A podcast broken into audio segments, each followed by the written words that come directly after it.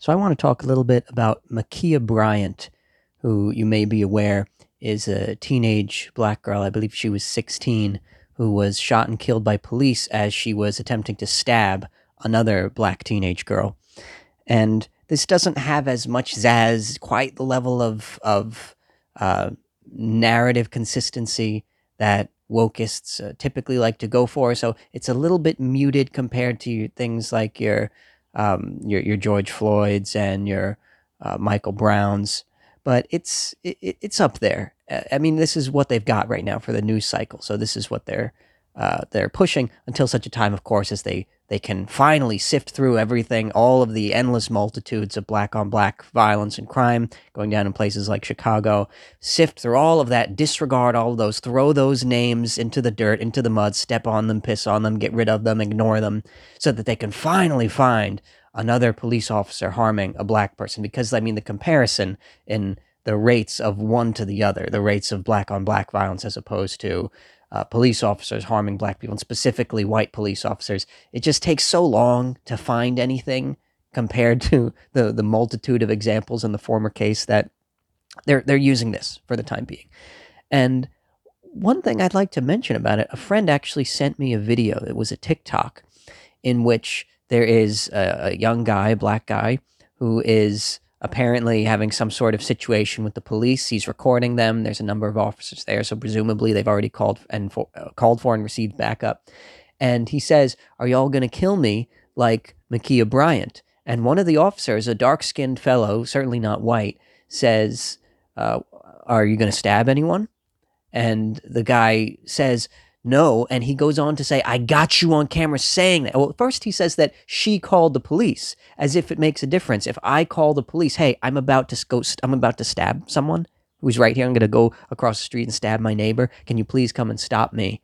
Then if I'm there with a gu- with a knife and and my my neighbor's you know shirt in one hand and they're screaming and yelling and I'm going to bring that knife down into their chest. Then the police what they need to do at that point is yeah to to fire at me with some kind of weapon. And if I was the person who was being held by the shirt I would say use whatever has the most stopping power you've got uh, because I I'm not taking any chances with my own life. Yes please officer uh, you do whatever you need to do. You got a clean shot on them. You're not going to hit me with friendly fire. Go ahead and take it because that's what that's for. That that's exactly the situation that that weapon is for. And that this guy, this guy on TikTok, he goes on to say, "I got you saying that. Ah, I got you. You said that on camera." And that's very telling because what that says is that that statement of fact that he, they're not going to attempt to shoot him or anything as long as he doesn't try to kill anyone with a knife or some other weapon. That's just a fact that the officer stated that this woman had a knife and was trying to stab someone else. That's that's that's it. That's the gist of what he said. And that fact is not allowed. That's heresy. That's blasphemy. That is not permitted. You can't say that. If you say that, I got you. I got you. This can go on Twitter. This will go viral on TikTok. The wokest mobs will come for you, come for your family, threaten you, threaten your family, maybe try to poison your dog if they live nearby. That's what they do. And so to actually say that that I got you, in a way, I, I have to point out that the, the that TikToker, that wokest TikToker, he's right in a way. He's correctly observing that this is the current state of things. It doesn't matter if you said something that's true. It doesn't matter if you just elucidated a fact. That's intangible. What matters is whether or not you have repeated a slogan or you have perhaps accidentally or intentionally uh, stated something blasphemous. And that's exactly what this officer did. He said, Oh, I don't know. Are you going to stab someone? He's basically saying the reason that Ma'Khia Bryant was shot is because she was trying to kill someone, that she was trying to murder someone with a knife. Now, that officer, he just said stab he's actually being more generous and more conservative than I am. I'm say, I'm using the word murder. Ma'Khia Bryant was trying to murder someone. So I'm attributing uh, a certain level of intention there uh, I'm saying that I do not personally believe that Ma'Khia Bryant has some kind of superhero special ops training that she would have been able to adroitly maneuver that knife and finesse a situation in which her victim, her intended victim, was not going to receive any critical damage to vital organs. Ma'Khia Bryant it must be some sort of spec ops 16 year old agent who was so incredibly skilled at utilizing that weapon, that she was not actually intending to kill the other. I don't believe that. So that's why I say the word murder. I think that she was just going to blindly stab at this girl, maybe pierce something vital, maybe not.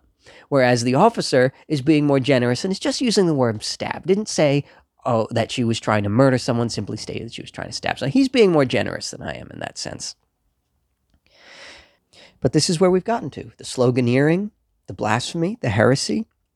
If you point out that the police shot someone who was trying to murder someone else or stab someone else, then you have uh, basically you've stated that as if it was 1950, and you said, you know, Christ did not ascend to heaven. In fact, Christ wasn't even a god, a deity, wasn't a divine supernatural being if he existed at all.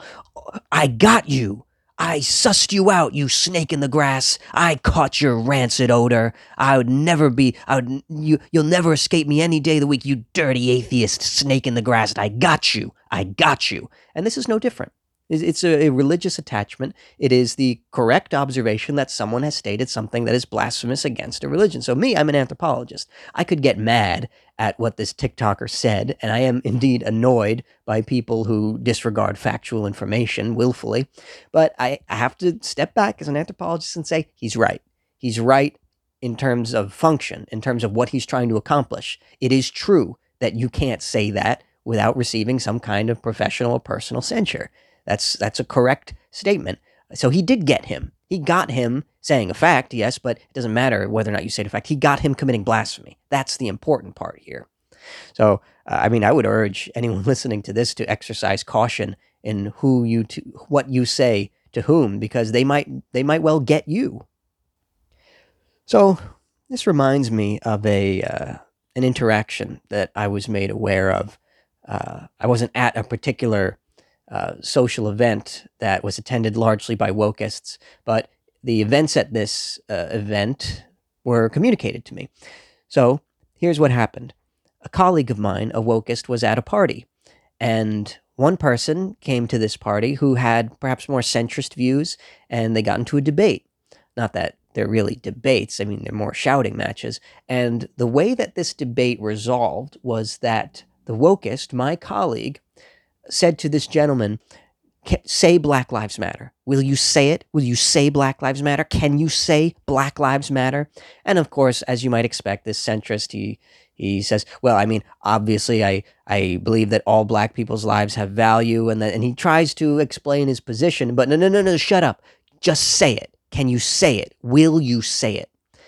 And he wouldn't say it. And eventually, she was very drunk, this college. She started screaming at him uh, yelling at him that he's a racist.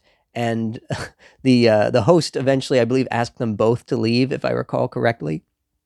Um, but of course, you understand where the the sympathies would lie lie with the wokist, who's yelling at this centrist gentleman that he has to get out because uh, not of her domicile, mind you, of someone else's, uh, because he's a racist because he will not repeat the slogan. He will not utter the refrain. And the sloganeering is really quite an, an aspect of this wokeism. Another friend of mine, a non wokist, pointed out to me, and I should have seen this myself being an anthropologist and a scholar of religion, it's mantra. It is a mantra. A mantra, you, you may well be aware, is a uh, repetitive word or phrase or perhaps line of scripture that one might utter for some kind of spiritual purpose perhaps as part of a prayer or a ritual or an incantation. And indeed, that's what something like Black Lives Matter is.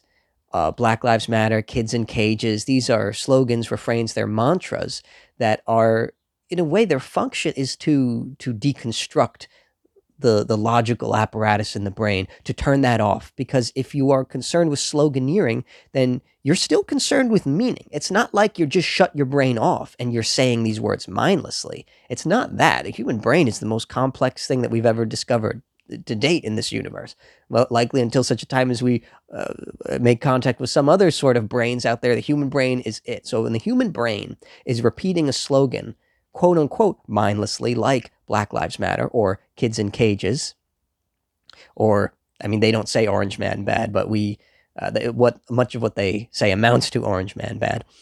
Uh, when they do that, they are in a way reminding themselves and recapitulating to themselves the importance of those words for them personally, their personal importance, the importance uh, that they those words hold for their professional lives, for their interpersonal relationships. If someone were, if I were at a party and someone said to me, Chris, will you say Black Lives Matter? And if I were to not say it, then that's going to be an instance that is repeated on social media. People are going to be aware of it, and I will lose points for not saying it.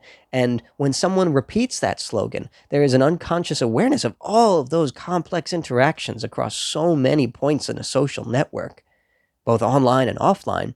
And you're aware of that when you repeat the mantra. And if you if you were to actually read and study about maybe Shaivite Hinduism and how mantra functions there, then indeed you would see that this is the intention even of religious mantra. It's not just that you're saying a word, it's that the word has some kind of power, has some kind of implication, even some sort of intellectual implication that maybe you are supposed to or ideally you will have some understanding of even without having had it explained to you something about maybe the uh, the power of Shiva according to one of his particular aspects that is made apparent through one mantra or another. Much of uh, the Sufi chanting in uh, mystical Islam is again in this similar uh, way. You might repeat the word Allah, but you might repeat perhaps the individual letters of the word Allah, such that maybe the final letter H is huh, just huh. It's just the breath. There's this philosophical connection there. Much the same, I think that the sloganeering that wokeists uh, uh, engage in is likewise attached to a variety of actual correct understandings about where they about what is going on in society, about where they stand in the, the, the zeitgeist of things and where they would like to stand, where they would like their position in wokeism to be. And to repeat those mantras is, uh, as I said, not an empty-headed thing. They they don't know what they're doing, but they're doing something that's that's uh, there's. I, I don't want to use the word substance because it doesn't have intellectual substance, but there is a human substance there. Uh, it is what I would consider personally a reification of and a celebration of their own ignorance, but that ignorance is suiting a purpose somewhere for someone. And at least for the people who are repeating the mantras, the purpose that their ignorance serves is that it allows them to maneuver uh, adroitly through wokeist circles without receiving the kinds of censure that maybe this centrist gentleman would receive for not having repeated the slogan, not having repeated the mantra. So to bring all of this back to Ma'Khia Bryant, just in the same way that you have these slogans that you there are bare level bare minimum requirements. You must say it if prompted or else. In the same way there are certain things you can't say. You can't point out. Obviously all lives matter is one of these eh, like an anti-slogan a, heres, a heretical blasphemous statement. But to point out a true piece of information about a would have been criminal had she survived her, her uh, encounter with the police uh, that she was trying to stab another person, you can't point that out.